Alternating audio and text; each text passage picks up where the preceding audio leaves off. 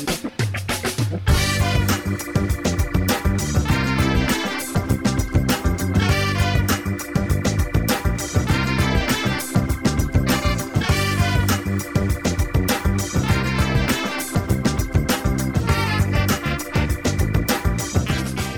listening to the Food Talk Show.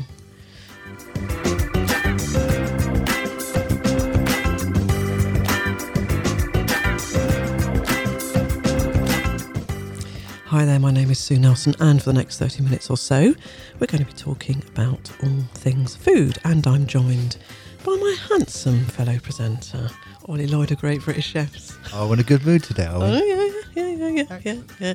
The reason why I'm in a good mood is because, as you know, we had the Food Talk Awards uh, a good month or so ago now, and we had, oh, 250, 300 entrants, some incredible things. Um, and it was very, very hard, I have to say, to get down to like the final five or six for finalists, which we managed to do. And then we had some um, great judges who came to judge, you know, very knowledgeable judges who came to judge um, uh, some of the categories. And we have two of our gold award winners here today. I know, we're very lucky. Aren't we lucky? So I'm very pleased um, to welcome Philip Yau of Bonnie Yau's Food Products. Hi, Hello, Philip. Sue. Hi. And also Adam Petyt from Cornware. Good afternoon, Sue. Mm. So we're, I'm gonna. You weren't present at the judging because I didn't invite you, Ollie. Um, Happens. You know, she tries to work out where she can exclude me, and then, you know, um, so I was very keen for you to, to actually see some of these, and I have to say um, that the judges were particularly um, impressed by the satay sauce um, here that, that that Philip sort of makes. Um, so, and you haven't tasted it, whereas I've tasted I it haven't. a lot. Um, I'll be very interested to see what you what you think of that. And then, of course, we've got um, the you know replacement for plastic, which is which is an incredibly important. Um, area, topic, I think. which is really exciting. It's, it's really getting a lot of press at the moment. isn't It is getting a lot of press, and Adam's bought loads and loads of stuff that they do um, for Cornware, and you'll be stunned at, at how incredible it is. And I think one of the problems that, that, that maybe Cornware have is that it actually doesn't look any different from plastic, which is which is which is rather silly. But it's it's uh, uh, you know that could be a problem in that actually it looks exactly like plastic. Yeah, well, it's um, you know, we're all out here to do a lot of education about it, right? The Yeah. the, the product's getting better and better over time. That you know, the public's realizing, right? It's in the tip of your tongue now. Plastic. We need to do something about this. And, and I, um, I am definitely, and I'm sure you're seeing this in your research, Ollie, there definitely is a tide being turned and people are saying, I don't want plastic in my house if I can help it. I'm, I'm, I'm coming across a lot of people who aren't generally that bothered by those things who are saying, like, plastic's evil, I don't want it in my house. It's, it's amazing, I think, how much it's turned, I would say, in literally the last year, Yeah. where it's become a kind of a mainstream argument to be had. And I Yeah. think, you know, whether it's the straw debate, whether it's the, you know, the debate that was sparked by um, Green Planet, you know, all of that kind of stuff has obviously just caught the consumer's mind and just made people think, oh, you know what? And I think look, any every time you know, and you know, we unwrap a whole bunch of vegetables and things in the supermarket, you think, oh, the amount you throw away the whole time, it's criminal. And I, I think that people thought it just disappeared somewhere. Whereas I think that, that what, what people, what I think what's been a real shock is it doesn't disappear somewhere, it goes somewhere and it sits somewhere else. You know, it doesn't just sort of disappear into thin air. And, and I think that's been the thing that's been the shock. It's like, well, it's piled up in these oceans and birds are, you know, ingesting it and then they, they're starving because their, you know, the gullets are full of plastic. Uh, you know, as well as there's this horrible shock of the stuff just sitting there, um, you know, and of course it goes somewhere. Yeah, and, and it, not only does it go somewhere, but it has to be taken somewhere Yeah. and processed and taken somewhere else to be. You know, I mean, the whole. I mean, there's an entire infrastructure behind. And there's that awful thing I was hearing that every single piece of plastic that's ever been made, that's over 100 years, you know, since that started, is still around. Oh Yeah. my- I mean, how shock. I mean, I, I mean, I didn't even think about it. It's awful, and I mean, unfortunately, it's probably going to be sitting there for the next, you know, four or five hundred years plus before there's uh, before they start breaking down. But that's why we got these, you know, awesome solutions moving forward, where you know the technology is there that we can make a sustainable option, and it's Yeah. So, so your your company, um, Cornware, um, um, how many people have got working there? It's quite a big company, isn't it? Yeah, we're, we're growing super fast. I mean, we're now growing all across Europe. It's a very exciting time for the, the business, to be honest. So you've got how many people? Hundreds. Customers, yes. Customers. Um, Yeah, no, we we, we got um, a team of around about ten to fifteen at the moment. No, in well, the UK, blimey. yeah, You're so- doing very well then. You're punching well above your weight. uh, getting there, getting, Getting there. there, good. So you've got a whole range, and, and what you've got in front of us is we've got sort of trays that you might have meat on, and you've got a sort of burger, sort of what do you call it, thing? What do you call that? What's that called? Takeaway box. That's the one. And you've got some straws here, and you've got some cups. Now, now take us through this. This is this is all made from corn. Yeah, so we can use a variety of um, bioplastics essentially, but a lot of them seem to drive back to cornstarch as their that's where they're sort of born from, really. Um, but the good thing is we can make them look, feel, and act just like plastic, but without the harmful side of it. And we were talking about the, you know, what happens after waste. You know, if it ends up in the ocean or in a side of the M25, that it's going to be there for a very, very long time. But what's often forgotten is that to make a plastic cup or fork, you know, we're drilling in the ground for for Petrol. For, yeah, exactly. When instead we can be using a sustainable 'cause it's option. made out of oil. So, so these these are made out of corn. It's made out of cornstarch. That's right. Yes. It just doesn't look like it, does it, Ollie? It just looks like a normal No, I mean, it. Hard- you, you you simply would not know. hard-wearing. You would not know the difference. I mean, I'd actually say the trays actually almost feel, you know, more robust than most of the trays that you you get that stuff on. plastic. Yeah. So how hard is this technology? I mean, is it, as in, are you doing something that's that's protected, that's that's kind of that's you know very complicated, and therefore you know you guys are at the forefront, or is this kind of a mass technology that's being employed all over the world at the moment?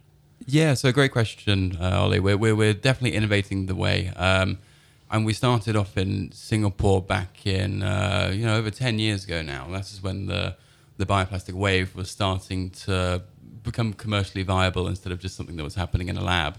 Um, but now it's um, obviously at a point of full mass production. We're really, truly eliminating plastic from the high street, from the big coffee chains everywhere that we can. Um, but yeah, it's, it's about pushing those boundaries to you know bring the price down and have as big an impact as, as possible. Really. I think you managed to get out of answering the question there. So I think the question was: Are others go ahead. doing it? Are others doing Are it? others using cornstarch as well? Is it, is it, is it just you? There are. I mean, they're doing it slightly differently. I understand that, but it, are other people using corn? Uh, yeah, so in the UK, we've got um, we're the only ones using our exact same um, formula. If, we if Sure. you are, there's a few other variations which all have their their pros and cons, um, but we're no definitely leading the way on that on that front. Good. I'd like to hear it. And it, are there? What are the drawbacks? So you know, obviously, plastic food is obviously one of the areas that use plastics, but the others are you know what I call ch- you know children's toys, and you know the ever stream of plastic in that area. There's you know the whole health and beauty industry that stuff. You know, can you know does it all does all This- does all this stuff stand up to sort of the wear and tear of other of other usages? Yeah, hundred percent. So another, um, there's a lot of sectors that we're looking at here. A big one is actually on the agricultural side. So you mentioned before when you're buying your produce at the supermarket, can we, which we can, replace what you when you buy a, a box of mushrooms when they come in the plastic base, all the way through to the agriculture supply chain, through to you know cosmetics companies that we're starting to work with at the moment. Um, that you know, obviously the ethos is still there, but the packaging needs to be looked after as well. I mean, one of the things that struck us as judges when we were looking at what you were doing, and we were looking specifically at the sushi tray that you had, Great. is that you know some of these products are a little bit wet, or, or you know can leak, or there's some condensation or something. Um, and and the worry with not having plastic is it is it might not be quite as waterproof. What stunned us about what you're doing is it is. In fact, it's better probably. Yes. Yeah, that, that's right. I mean, some of the options that are out there currently for eco solutions, they're made from plant fibers themselves. So they're, they're a bit cardboardy, which, Yeah. uh, you know, they, they can look very eco, but all of a sudden, once you put, uh, you know, uh, some nice sauce, food with sauce on it, or hot food especially, they can, you know, warp and soak that in. But what we need is the good elements of plastic, which is the, you know, how it acts, Yeah. which we can mimic with the cornstarch. Hmm. And and um, uh, uh, how long does it take for, for one of the, this this burger tray thing? How long would that take to um, sort of decompose or whatever you call it?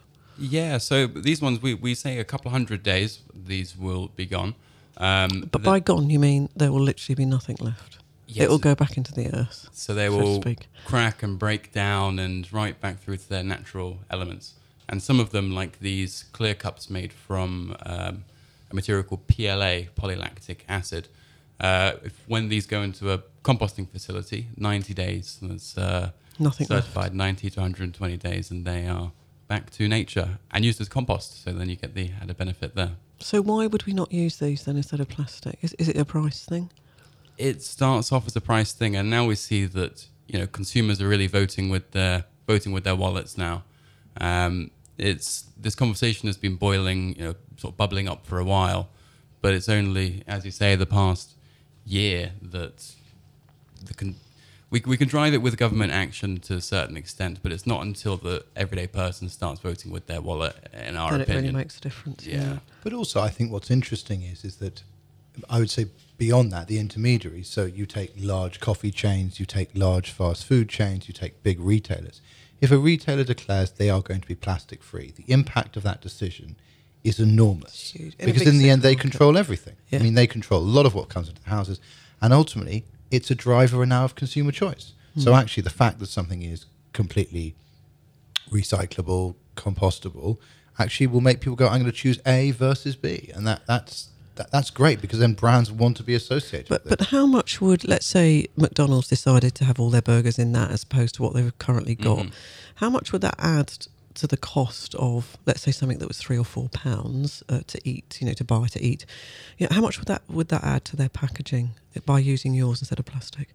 Yeah, I mean, comparing something as a, or taking a like for like, you know, we're, we're talking a, a penny or so here. It's really small percentages on what they're already spending, and and you know, we can make that back in, in marketing when that pushes them ahead of the the crowd. You know, they're going to be strides ahead of the ones that don't take this on. That it's an investment worthwhile making. Ollie, you've worked for the big corporates. Why would you not do this? Do you know it's interesting? I was. Um, I Why was not? I think I think they are. I think they are actually keen. I was talking Yeah. to, to, to Keith Weed the other day, and he was talking about the need to actually drive, you know, innovation and not drive based upon where legislation is today, Yeah, yeah. but where where legislation will be. And so, if you know, I think the Unilevers of this world are looking at combustible packaging Yeah. because if they don't, they don't want to be in a position where you're 12 months away from combustible packaging being the law in Europe and suddenly having to go, oh my God, because that's really expensive. Yeah. And I think the key, when, uh, this is what I think is exciting, is that, you know, when you've got people the size of Unilever and, you know, others looking at solving these problems alongside people like yourself,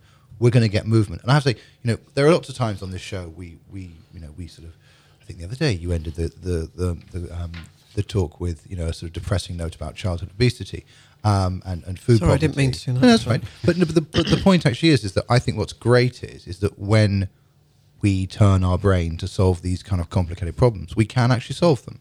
Um, and while not all problems are solvable, you know, it does seem that we're making some quite good strides in this area. I mean, got a hell of a long way to go, but we're seeing the, you know, the buds of innovation. But if if Cornware, uh, you know, are, are, are doing all this sort of stuff and trying, you know, valiantly as a, as a smallish company and doing quite well, where does that sit with the big companies though? So it, wouldn't it be better if they just went to Adam and said, "Look, can you help us with this?" as opposed to try and reinvent it inside what they're doing? Or they, and I'm nev- sure they, they, probably do know. that? I'm sure they are working with, with people like Adam. I'm sure Right. that's actually where the conversations are going. Um, because in the end, I think you know most of these big branded manufacturers don't see themselves as packaging companies. No. You know, maybe they should, and maybe that would be a way to massively differentiate themselves. But actually, they have suppliers. People are, you know, hundreds of different lorries are arriving every day at all these factories, giving them ingredients and raw materials. Um, so I think actually, you know, this is about collaboration between, you know, packaging specialists and consumer goods companies and restaurants and retailers. And, you know, in the end, everyone wants a win-win on this. And what would you recommend, Adam, if you if you were going into, let's say, a Starbucks or a fast food joint, or going to get a sandwich? Mm-hmm. How how would you how would you have a conversation with the person behind the counter to say, actually, I'd prefer if I could have some packaging that wasn't plastic. Do you have any here or whatever? Just so that we can get our voices heard, so that they get to know that actually we want to make that choice. Yeah, exactly. It's, it's those simple acts, but if we if we all do them, they genuinely add up. From the simple conversation with the barista at the at the store, all the way through to you know speaking on social media. These, these things all just raise the general awareness, which ultimately, you know, as we say, when we work with the industry partners, change can start to start to move. So you could say to your friendly barista that you might see nearly every morning on your way to work, Yes. look, I, I, I really would like a choice where the packaging isn't plastic. Can you tell your manager? Can you whatever? Because, you know, otherwise you don't British people like They don't really say anything. That's the problem. We're a bit too polite sometimes, aren't we? But but and I'm not I'm not being I don't say we should be rude, but we should say Mm. I really want you to find me an alternative. But are, has it? Uh, I know this this particular cup has a logo on it. Has the have these things been taken on by high street chains yet? Uh, yes. So there, there's a lot of conversations going on, but we can see, uh, you know, as an example, Pure Pure Food. Uh, They've got, I think, about 30 sites in, in London at the moment. Uh, for example, we're supplying all of their cutlery, which for a, a chain of that size, you know, it's a sizable decision for them to make, and we can see. But that if the big chains, so the big coffee chains have the the Caffè Neros, have Starbucks, the Starbucks, the Prets, Costa. have they embraced this stuff yet?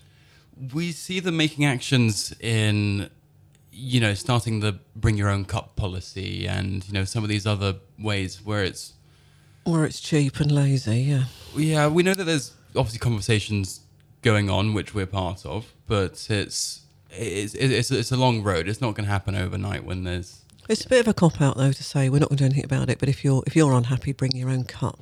I mean, I just I can't be doing with that. As if I'm going to sit on the tube carrying a cup with me. well that's we've got habits right i mean who ultimately we need disposable packaging just because we like I do to think it's a cop out though. yeah It is a cop out, but I think what's interesting is is that you know if you are one of the major coffee chains in the UK, there is a chance to differentiate yourself. And Yeah, ultimately, okay, so what what have they done? Maybe they've got year long contracts with various you know cup suppliers. Well, you know what? Make the choices. It's a hard choice, but if you want to differentiate yourself and you know and make an impact, that's where you you know you can make a difference. Philip, I know you've been in the in the food business for a little while. Have you got any thoughts about this? Am I, am I being are we being a bit harsh? Because you were at the sort of you know I- I sharp think, end of um, the food business. Well, my perspective is is about the packaging for our foods and whether the packaging delivers delivers the performance that we need. So we hot fill our products for one thing. So the packaging has to stand up to being um, at pasteurization heats, um, but also shelf life. So if your products are made from a food, i.e., corn, do we then have to start thinking about well? What's the shelf life of the packaging going to be, and would it last well enough for the, the product inside. So typically, you know, some products can have a shelf life of two years on them. So if your packaging can't last two years, what sort of questions does that raise, and how do we deal you, with that but, in the supply you chain? you use glass, don't you? You don't use we, plastic. we use glass, Yeah. so um, we do look at other options. So there are things like foil pouches which aren't very recyclable, Hmm. um, but that's why we've stuck stuck with glass for the time being Hmm. because everybody knows it's recyclable. They see it and they know okay that goes in the the glass recycle um, bin.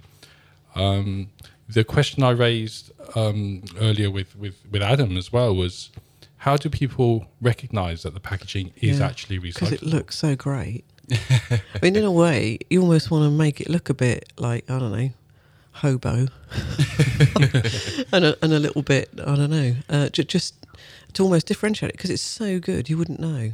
And, and is that a problem or is that good? I don't know. I, I think the biggest question is what happens to its life cycle. So let's say Yeah. major coffee chain A choose to move to completely compost, compostable coffee cups, and that gets thrown in the regular bin. What happens? What's the impact of that? Is it making the impact that we want?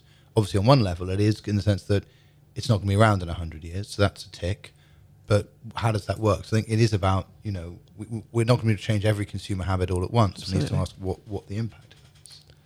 Yeah, certainly. I mean, the options are there. I mean, the majority, uh, if, if they, the food, the food waste streams are there. That the majority of these products, all of the compostable ones that we see here, can just go straight, pop them in the food waste chain, and they'll go off to the composting facility and, and decompose there. But But in a, on a high street, there is Yes. not a compostable facility. Like I, I have a cup of coffee in a coffee shop. I finish it. You know, What happens to it? What happens next? I get You- on the you wanna know. You know, and that, and that's you know because in the end, we, you know, we've got to be solving the problem. It's like you know, bikes in London. There aren't enough places to lock your bike. So in the end, that's a restraint. You know, you got to you have to look at the whole life cycle of, Mm. of the change you need in order to actually make the impact you need. And obviously, you can't fix that, but this is where the brands in question and the the infrastructure around Ha- it have got the power to, or, or, or, or give it some leverage anyway. I don't think there have been enough questions asked about what happens to the packaging waste. Yeah. I think that there is a need in, in certain applications to use plastic. Oh, I, I, we, I think we know that, that there is a use for plastic sometimes, Yeah, but just not but- as I don't hear very many Not as much people as it is now. asking how how did it end up in the sea? Yeah, yeah, you know yeah, yeah. what what what's happened between that point when you you throw it in the green bin uh, and then you hear about it being in the sea. So perhaps that's an area we should pay more attention to. Actually, Yeah. Good, good question. We're going to leave that question unanswered. We Please, can't answer it. please send us your answers on Twitter. Can we turn now to your lovely satay sauce? please do. Now, would you like to try some, um, Ollie? I have a spoon. So the judges uh, thought that it was a really interesting, complicated taste. It's a satay sauce. Look at his face. It's a satay sauce, but it's nut free, and you would never believe it. Um, you have to actually say something on the radio, Ollie.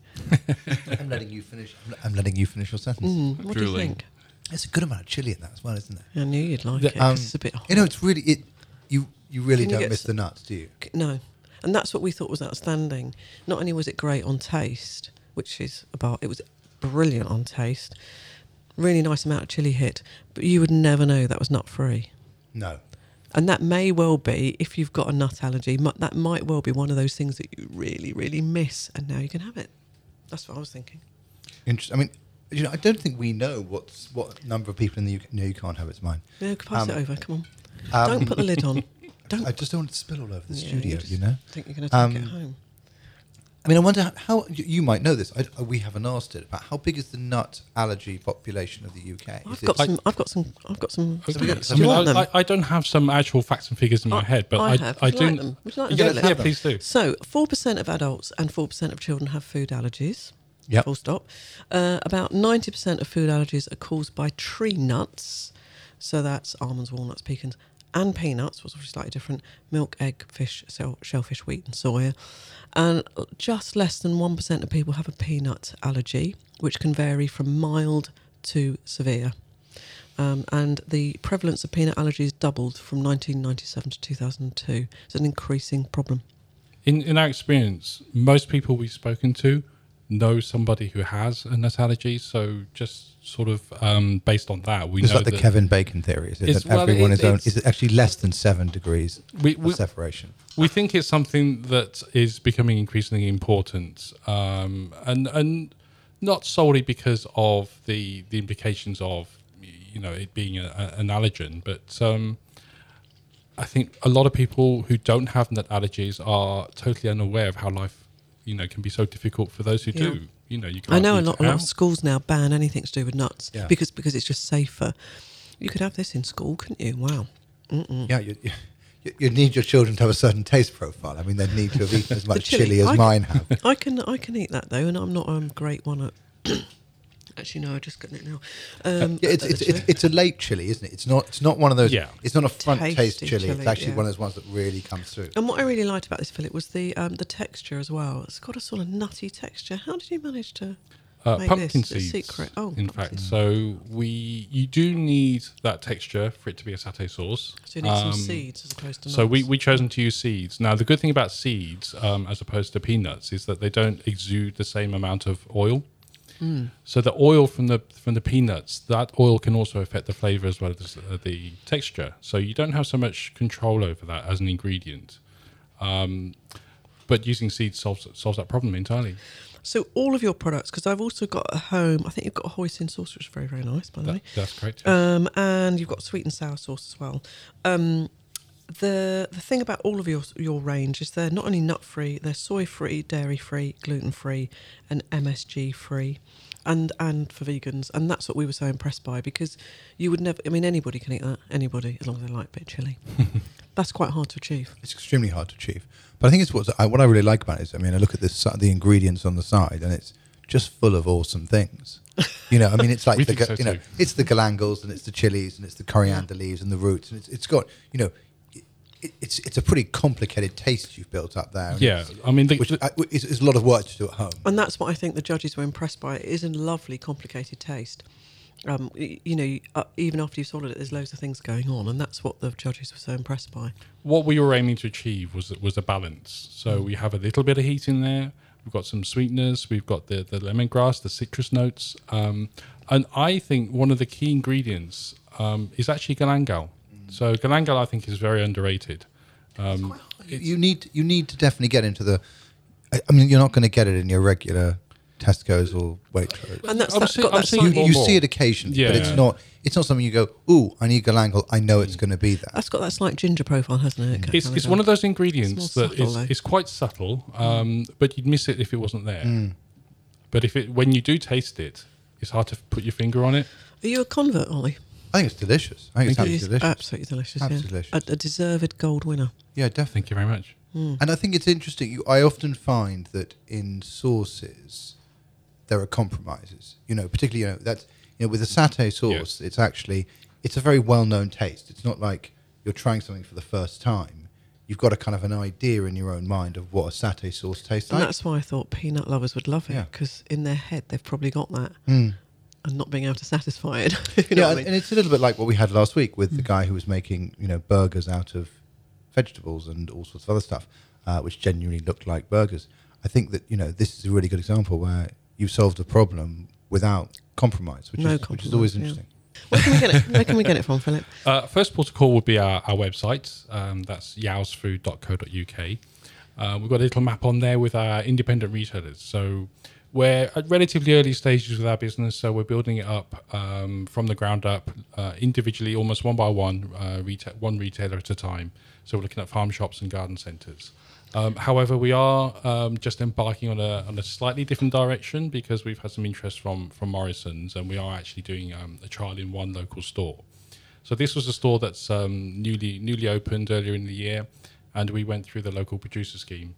Um, we've just had our, our review for the first three months, and they seem quite happy with it. So the hope is that we'll be offered more stores, and, and that will be the point where we. we Um, really and where, where is that Morrison store? In St we- Ives, in uh, right. If you if you're listening from St Ives, go in there, buy some. If you really really like it, tell the store manager they need to get shed loads in there. Yeah, and if you live in London, it's a six-hour drive, but make sure you visit Tate St Ives as well while you're down there because that's lovely.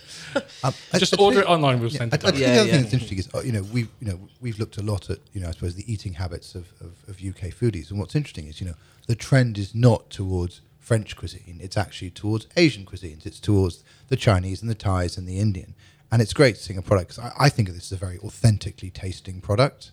Um, Thank you. And I think that's you know that's really exciting. It doesn't feel like you might say made in Britain on the side, but you know You just got to look at the list of ingredients, as you said, though, um, and that's that's that's what for me was the complicated thing is getting the balance of all those things right. And there's Yeah. not there's nothing in there that, that you would be worried about eating. It's it's No. really good. So what's so what's the plan for Yau's? I mean, what, what are you? So obviously you've got an amazing tasting sauce and sewer sauce on the other products. So what's the what's the plan? What are you trying to? Um, well, I think our, our goal is to offer a range of pan Asian cooking solutions that are all natural. So that's the thing that guides us is the fact that every ingredient we use is a natural ingredient. And with the sauces, we started out actually just doing gluten free. But then as we did that, we came across so many people who are allergic to so many different things that we thought, well, what other things can we do to, to make their lives easier, to make um, Asian cuisine more accessible? So we started cutting out the MSG and the flour, uh, and we don't even use citric acid. So, you know, there, there- some people argue that citric acid is a natural product, and, and yes, it occurs naturally, but in, in actually in food production, it's not a natural product, so, so we don't use it. Um, and really, it's just to, to, to, to raise the profile even more of Asian cooking and also to bring in new styles, new cuisines. So we're looking at Korean, uh, Malaysian, Oh yeah. um, Japanese as well. You know, Yeah. outside of London, Japanese is, is not not that accessible. Um, so yeah, I mean that's that's kind of the space that we're in at the moment. I think the really interesting thing is that one of the things we've certainly seen from our research is that foodies do go to Asian supermarkets. Yes, And actually, they go there for specialist stuff. I have a little Asian supermarket in Islington I go to to get, you know, whenever I want something that's not can be available in the supermarket, I go there and A, it's significantly cheaper and in much bigger quantities, but also you get the authentic stuff. And I think but it's actually, quite overwhelming. it is quite overwhelming, but I think it's the people who go in there are are exploring. And it's not it's not like you go into a Sainsbury's or a Waitrose where you're kind of like, I know what I want, I'm going in. I think you are in a kind of exploratory mm-hmm. mindset. And I think that people are trying to discover things and to you know and actually within the satay sauces category, uh, just use this example, you've got a very differentiated offering, Yeah, which I, people wouldn't think existed. I actually used to have one of those supermarkets that, that you're talking about, and our our range has grown from my experience from that supermarket. So I'd have a lot of people come into the supermarket and they would say, "Wow, you've got such amazing range, but I don't know what to do with any of it." And the challenge for us was to have staff on hand that knew enough about the products, but uh, but could also communicate the, pro- the the benefits of those products to the the, the shoppers. Um, and that's a massive challenge for a lot of Oriental supermarkets because they, they you know the way they recruit um, and also the, the skill levels of the staff working in them, they have the knowledge, but not necessarily the, the, the ability to communicate that knowledge. Um, and that sort of shaped where we wanted to go with a, with a product initially. Uh, and, and it really was literally okay, my wife, she did a batch of sweet and sour, put it in a bottle, stuck it on the shelf, see what happened. And we were just overcome by the, the, the amount of interest that that garnered that we then, well, eventually I sold that business to, to concentrate full time on, on production So where was your supermarket? in Peterborough, yeah, and before that in Birmingham. So we, we actually moved to Peterborough from Birmingham because they, the where um, Selfridges stands now in the Bullring Centre, that's where our shop used to be. So we and it's always been a family business. I've, I've been in food in the food industry since I was tall enough to stack the shelves in my parents' shop. Well, I- think you're on to a winner here. And if anybody wants to try this amazing gold award winning Food Talk Award winning sauce, it's Yau, which is Y A U, Yau's nut free Thai satay sauce. Definitely my favourite. Although at home I do have your curry sauce and hoisin sauce. So um, definitely go on the website. um, you'll uh, have a link from the website for uh, uh, from the Food Talk um, website, but it's yausfood.co.uk. Thank you very much, Philip. I'm you, so Sue. glad you brought some with you as well. I've just You're been dipping welcome. into that. I might Delicious. take. I'm going to fight Ollie to take that jar. There are two jars. Oh, thank goodness for that. I'm really sorry, Adam. You're not getting one to take I'm home. You're- starving today. um, and if you're interested in cornware, and you should be if you're a retailer and you're got plastic and you're selling takeaway food and coffee and stuff like that, you need to go on Cornware, which is W A R E, cornware.co.uk. Thank you, Adam. The future is in corn and not plastic. It's in all of our hands. You've got to uh, you've you've got to keep up with this and, and scale up your company as quickly as possible. I'm, I'm thinking. Oh, we're marching on as best we can. Don't worry about well that. Done, well done. Um, thank you so much for joining us. And uh, you've been listening to the Food Talk Show. We're available, well, just about everywhere. So listen to us on the podcast app, iTunes, Podbean, various radio stations.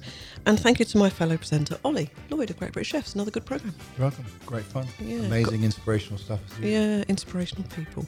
If you want to recommend any future guest who are just as good and wonderful as Philip and Adam, um, please go onto Twitter at Food Talk Show. Suggest anybody you think is doing some really great stuff. Or if you want to listen to any of our hundreds of podcasts, go to foodtalk.co.uk. Have a good week. Bye.